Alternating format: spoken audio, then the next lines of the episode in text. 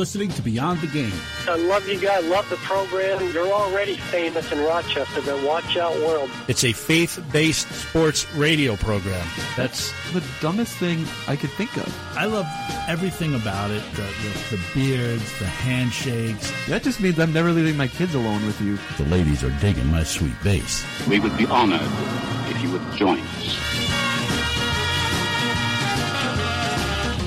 So nice to have you along. Welcome in, everybody, to the Beyond the Game program, coming to you from our B T G studio in Rochester, New York, along with Zach Barletta. I'm Rick Benson. Sports talk without the trash talk. Check out our website, b t g program dot com, or you can give us a follow on Twitter, maybe even a like on Facebook, at B T G Program. Zach, let's get right to it, because I want to tell you what it is that is frosting my fanny. You know what frost my fanny? You watch your language. Did that totally frost your fanny? Get off my lawn. Man, that'll frost your fanny. If your life had a face, I would punch it. That really frosts my fanny. Easy, compadre. Did I just frost your fanny? As a matter of fact, you did. There seems to be a trend afoot where social media trolls, fancying themselves as journalists, dig up some embarrassing thing a person said in their awkward teenage years and then use it to ruin what should be one of the most memorable moments of their life. It happened last year during the All-Star game when Milwaukee Brewers' Josh Hader had racist, homophobic, and sexist tweets made public from seven years prior. And it happened again last weekend, this time to Heisman Trophy Kyler Murray, whose anti-gay tweets from when he was fourteen, fifteen years old came to light on what should have been one of the biggest weekends of his life.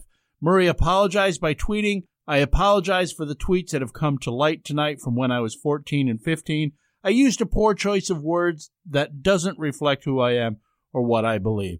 I did not intend to single out any individual or group." Now, I'm not defending the dopey things these young people said when they were in their teenage years. They were mean, cruel, and hateful for sure. But I also think they were probably foolish and ignorant in the truest sense of the word, that they had no idea really what they're saying.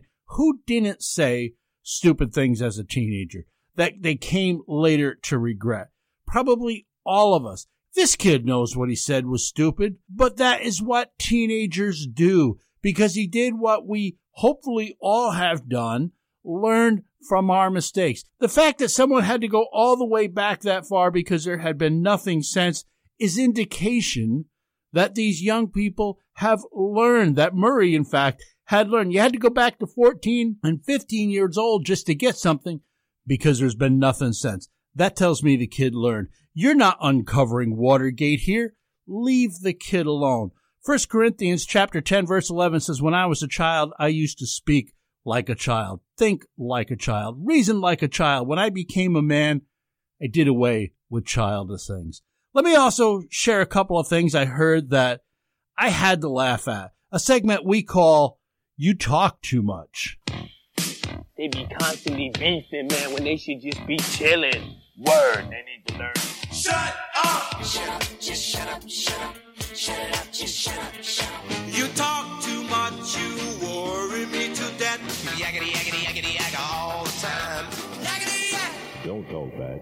Free agent pitcher Adam Ottavino, who over eight big league seasons is seventeen and twenty. He has seventeen saves. He struck out fifty-one guys. He appeared on M L B's StatCast podcast, and he had this to say about Babe Ruth. Babe Ruth, with that swing, swinging that bat, I got him hitting a buck forty with eight homers. And he's like, "Are you nuts? Babe Ruth would hit three seventy with sixty homers." And I'm like, I would strike Babe Ruth out every time. Like, I'm not trying to disrespect them, you know, rest in peace, you know. Shout out to Babe Ruth, but it was a different game. I mean, the guy ate hot dogs and drank beer and did whatever he did, and it was just a different game. Shut up!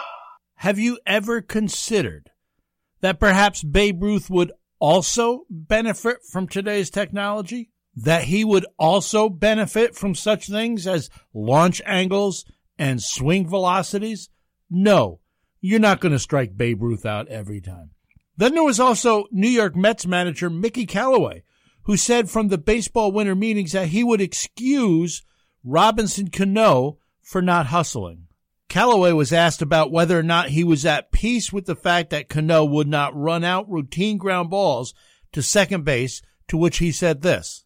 I, I am. I think that Robbie deserves the uh, leeway on that. And and the reason is, it's not because, oh, you know what, he got out, he's frustrated. That's not the reason he does that. He does it so he can play one hundred fifty-five games. Yaggity, yaggity, yaggity, yagga all the time. Are you kidding me? Are, you are okay with it? There's one team in New York pulling apart Manny Machado's comments from the fall about his lack of hustle, and there's another team in New York whose manager is saying he's okay with a player not giving one hundred percent, not running out the baseline, because after all, he's got to play one hundred fifty-some games. But wait, there's more from Callaway.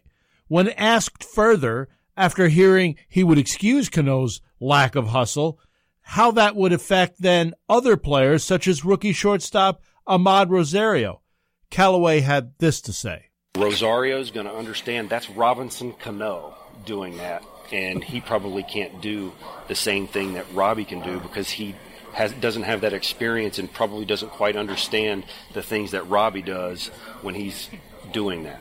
Oh boy, you never shut up. I know players are not going to sprint to first on every play, but is Callaway thinking that Rosario will be okay with it, that he'll be okay with the double standard of allowing Cano to get away with not hustling?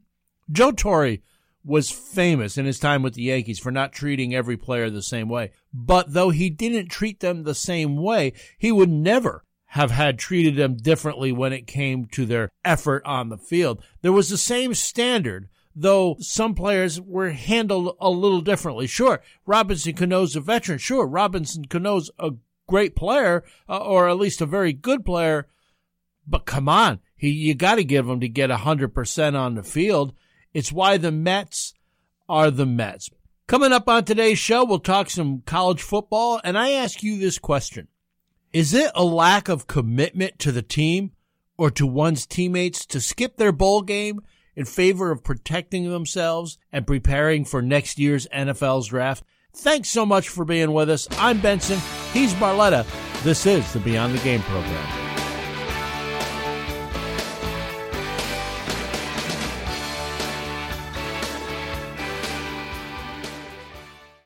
Here is the Red Hawks recap for the week covering up through Wednesday, December thirteenth. The Red Hawks recap being brought to you by Roberts Wesleyan College. Both the men's and women's swim teams were in Allentown, Pennsylvania last weekend to take part in the two thousand eighteen Falcon Invitational, hosted by Cedar Crest College. The women's team turned in a first-place finish, riding freshman Cameron Perry's victory in the hundred-yard backstroke, as well as the first-place performance from the two hundred-yard medley relay team. The men came in third place and were led by second-place finishes by both freshman Mateus Moro in the five hundred-yard freestyle and junior Joshua Moore in the two hundred-yard invitational medley.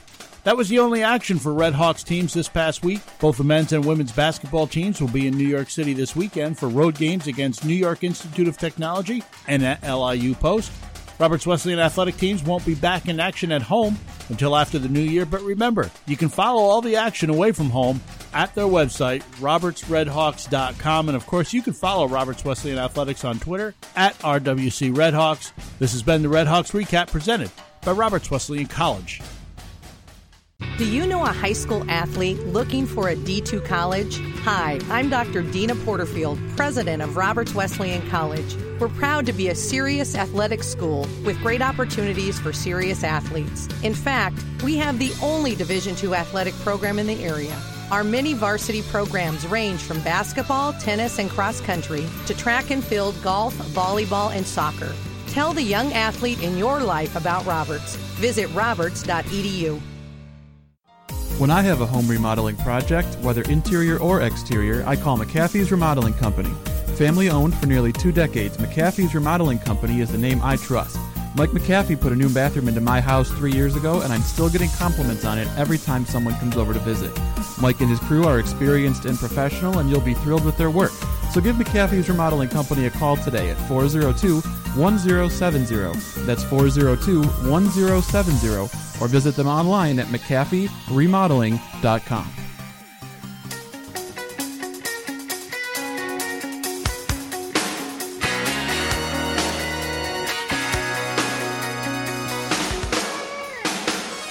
Welcome back to the show. This is the Beyond the Game program. So glad you could be with us. We're talking sports, but we're doing it from a faith-based point of view.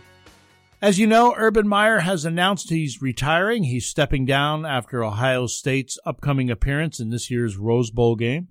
And he's cited a number of reasons for doing this, among which, of course, are continued health concerns.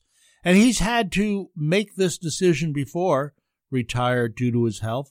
And he's always come back because of that passion that he has for coaching. And I'm not saying it won't happen again, but I don't think we're going to see him on the sidelines anymore. He's got these health issues that are serious health issues, a brain cyst that causes, uh, among other things, these serious headaches due to the pressure he puts on himself. And there is a huge amount of pressure as a head coach of one of the top football programs in the country. But since he's made this retirement announcement, as unfair as it is, some people in sports talk media, and even more idiots on social media, have speculated that he's using his health as an excuse, that he is lying to protect his legacy, which clearly took a hit earlier this year when he was suspended four games at the start of the season due to his lack of action in dealing with an assistant coach who had domestic violence charges levied against him. And look, these were serious charges. I think Ohio State let him off the hook. I think Urban Meyer was wrong, but none of that matters. None of that matters. It is highly irresponsible unless you are in that circle of people with which whom Urban Meyer talks to about his health concerns. It is irresponsible for you, especially if you consider yourself a journalist, to speculate on it. My son-in-law and I were watching that Michigan-Ohio State game, and we were talking at the time about the possibility and even addressed that we thought it's likely that both coaches from that game are gone. And now that Urban Meyer has announced his his retirement, I'm wondering about Michigan's Jim Harbaugh. And I think there's even more pressure. Look, he's not had the success at Michigan that he would have liked. I'm sure of that, especially against Ohio State. But at least, and I'm not saying he makes excuses, but at least he always had that uh, excuse sort of built in that one of the all-time great college coaches was on the other sideline. And now with Urban Meyer gone, I wonder if that puts more pressure on Harbaugh. Like I said, I don't think this is why he would walk away, but I just wonder if it puts more pressure on them. And it seems like every time they lose to Ohio State, the heat gets turned up a little higher. But the biggest reasons I wonder about Harbaugh leaving Michigan is, man, there's some pretty tempting job openings that are going to be available in the N F L. And I'm not saying he's going to be offered them. How do I know? But that Green Bay job, I mean, it's the Green Bay Packers. That's Aaron Rodgers. That has to be tempting. If that job offer were to come his way, boy, I think you'd be hard-pressed, wouldn't you? And then you got the New York Jets. And, of course, it's the Jets. We all want to giggle about the Jets. But it's New York. And it's it's a team with a promising young quarterback, uh, not really a successful history. And if he could come in there and get that quarterback to lead that team to some successful level, oh, he'd be a legend. I just think it's something interesting to watch in the months ahead. But getting back to Meyer, though, I saw a report, as you might expect, that some Ohio State commitments from the twenty twenty recruiting class have decommitted. This is twenty twenty. This is not the kids who have signed a national letter of intent who is, if I understand it right, if you've signed an N L I, you have to go to the school you, you signed that intention to go to. Otherwise, you lose, lose your scholarship. You lose the financial aid. But these kids, as far as I know, twenty twenty class, they're just making a verbal commitment. And I know the media covers this, but I kind of giggle about it because why are you asking a sixteen-year-old kid or younger what school they want to play athletics at? I mean, these guys don't even know for sure what girl they like, do they? How many times do you hear of players changing their mind? Now, I look, if the coach retires, gets fired, I think there's more than good reason to reconsider. But this summer, I think there was a kid who committed to Virginia, within twenty minutes had decommitted, and if I'm not mistaken, recommitted again. I'm not demeaning the kid. I'm not demeaning his ability to make a serious commitment. I'm just wondering, why are you putting this kid in that position? Let him be a kid. Who cares until he signs that national letter of intent? And I do think it makes sense when a coach retires or gets fired. In fact, I think it makes so much sense that maybe if you're any scholarship athlete, you should be given an opportunity or a time frame to be able to opt out if your coach is, is removed. Uh, consider yourself a running back, and you're playing for, you've gone to a school, you're playing for a coach who's a smash-mouth, run-first guy. Well, he gets fired in favor of a pass-oriented guy. Well, that's going to affect the amount of times you carry the ball. It's going to affect your draft status, maybe even how many plays you're in the game. Uh, maybe you should have an opportunity to reconsider going to another school. But one of the commitment levels of college football players I, I am questioning, and I can't get my hands around this thing, how I feel about it. Players, this this trend where players are choosing not to play in their bowl game because they don't want to risk injury and they want to prepare for the N F L draft. How is that not quitting on your team? How is it not bailing on your teammates?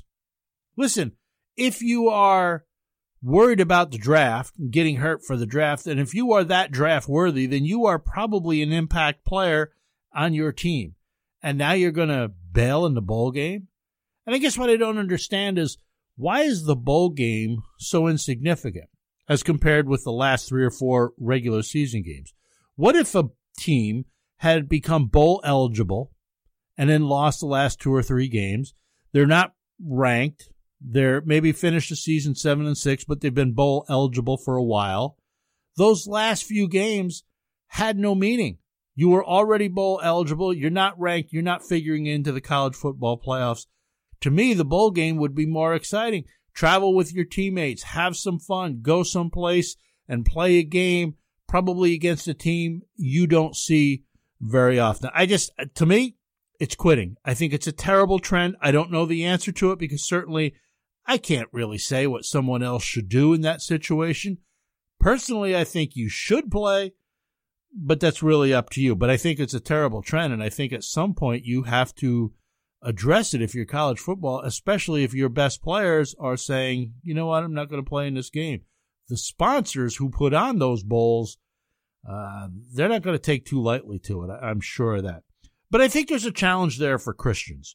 I think too many Christians opt out as if it was a college bowl game.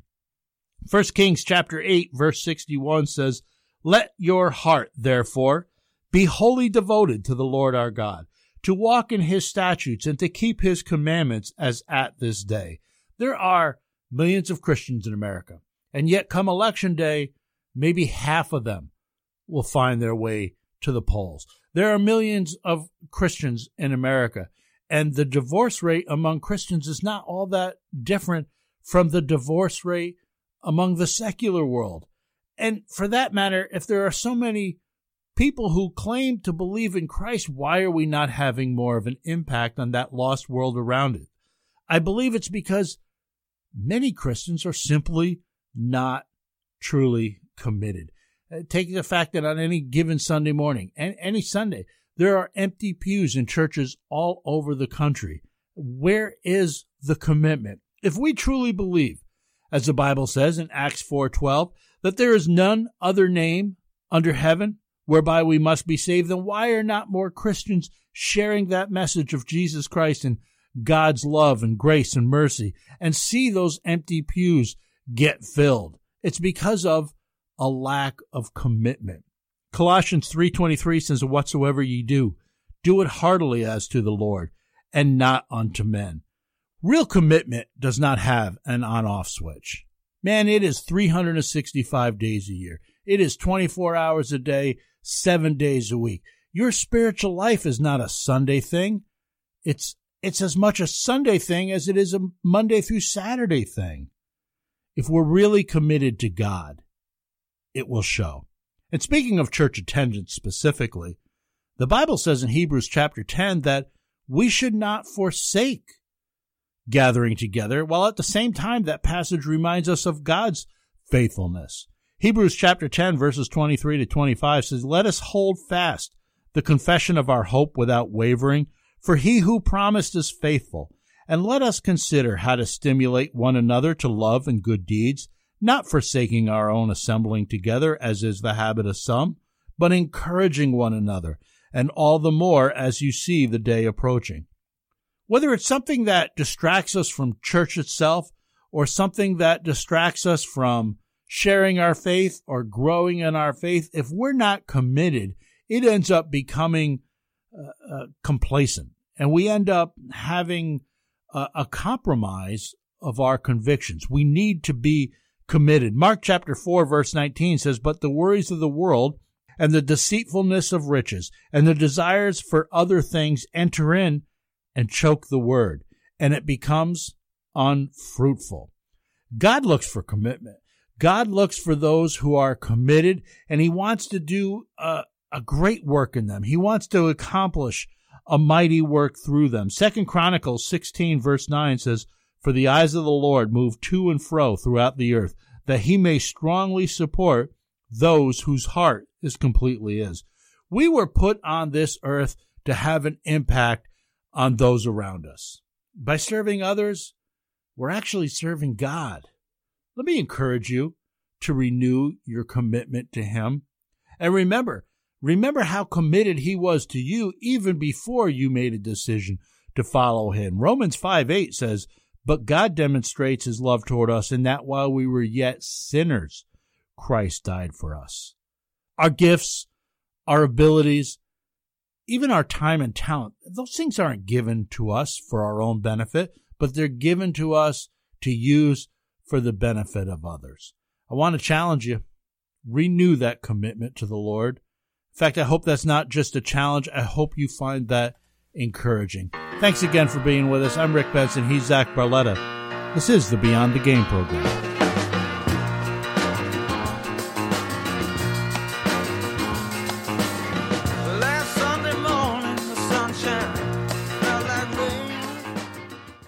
Hey folks, Benson here. Both Zach and myself want to take a moment and thank you for your support throughout this year and to wish you and your family a very Merry Christmas. I hope you'll take an opportunity this season to pause and reflect on what Christmas is all about. To paraphrase Psalm forty-six ten, to be still and know that He is God. You see, all of us are sinners, and because we are, we can't get to heaven on our own merit.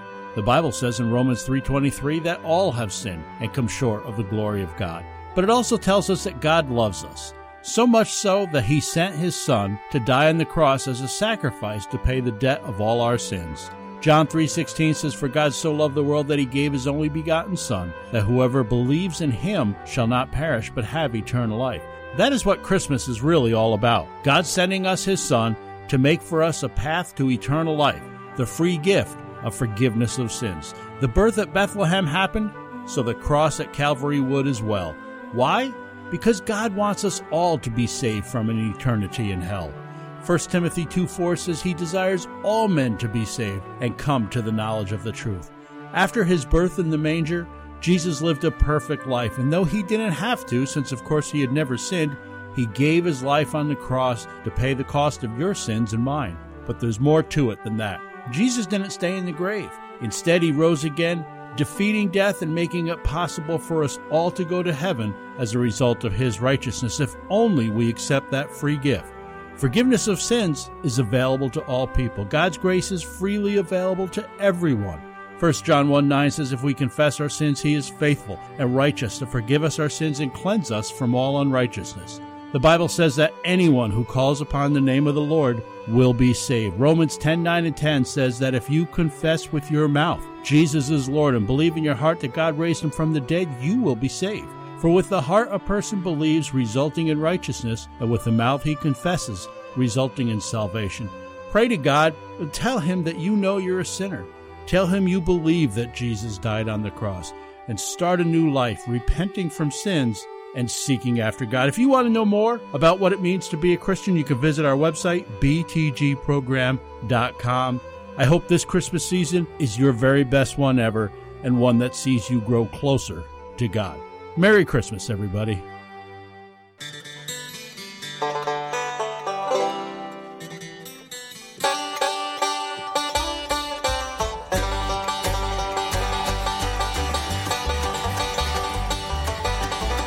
Thanks for sticking around as we do almost every week. We'll close out our show with our You Like That segment.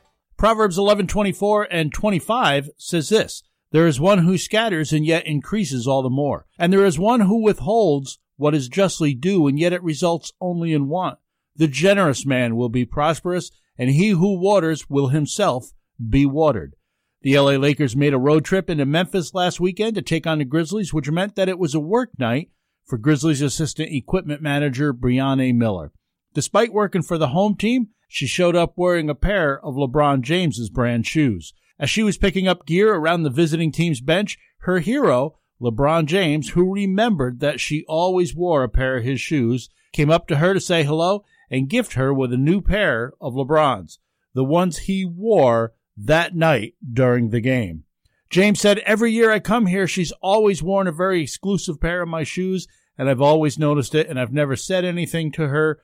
Tonight, I said something to her." Miller remarked that, "I'm not a fan just when LeBron comes. I'm a fan when he's not looking, so it was just really cool to see him appreciate me. I'm just always trying to make the Lakers or any team he's on comfortable because I know it's hectic. It's just trying to do my job, and he blessed me with a pair of shoes." Not only LeBron's generosity, but also his noticing the little things, such as what shoes the assistant equipment manager had on in Memphis, is what I like this week. And since it's getting close to Christmas and the giving spirit is high, let me give you one more. Adam Schefter tweeted this week that Cincinnati Bengals Pro Bowl defensive tackle Geno Atkins and his wife Kristen surprised fifty-plus Cincinnati families this holiday season by paying house and medical bills, adoption funds, tuition assistance, and shopping sprees while spending quality time with patients at Cincinnati Children's Hospitals. The incredible kindness and generosity of Geno Atkins and his wife Kristen like is also like what I like this week. This has been the Beyond the Game program, so glad you could be with us for this week's show. We'd love to have you get involved. You know we use Sports Talk Radio to bring the gospel of Jesus Christ, as well as sharing biblical applications from the world of sports with listeners all around the world, and we do that each and every week. But we couldn't do it without you. It's because of the financial gifts of people such as yourself that the Beyond the Game program is on the air. Please consider a financial contribution to this radio ministry, and if you have a business, consider advertising during the Beyond the Game program. For more information or to make a donation, visit our website, b t g program dot com. Once again, that's b t g program dot com. For Zach Barletta, I'm Rick Benson. Lord willing, we'll be back together again next week right here at this same time. Be bold and be great this week, everybody.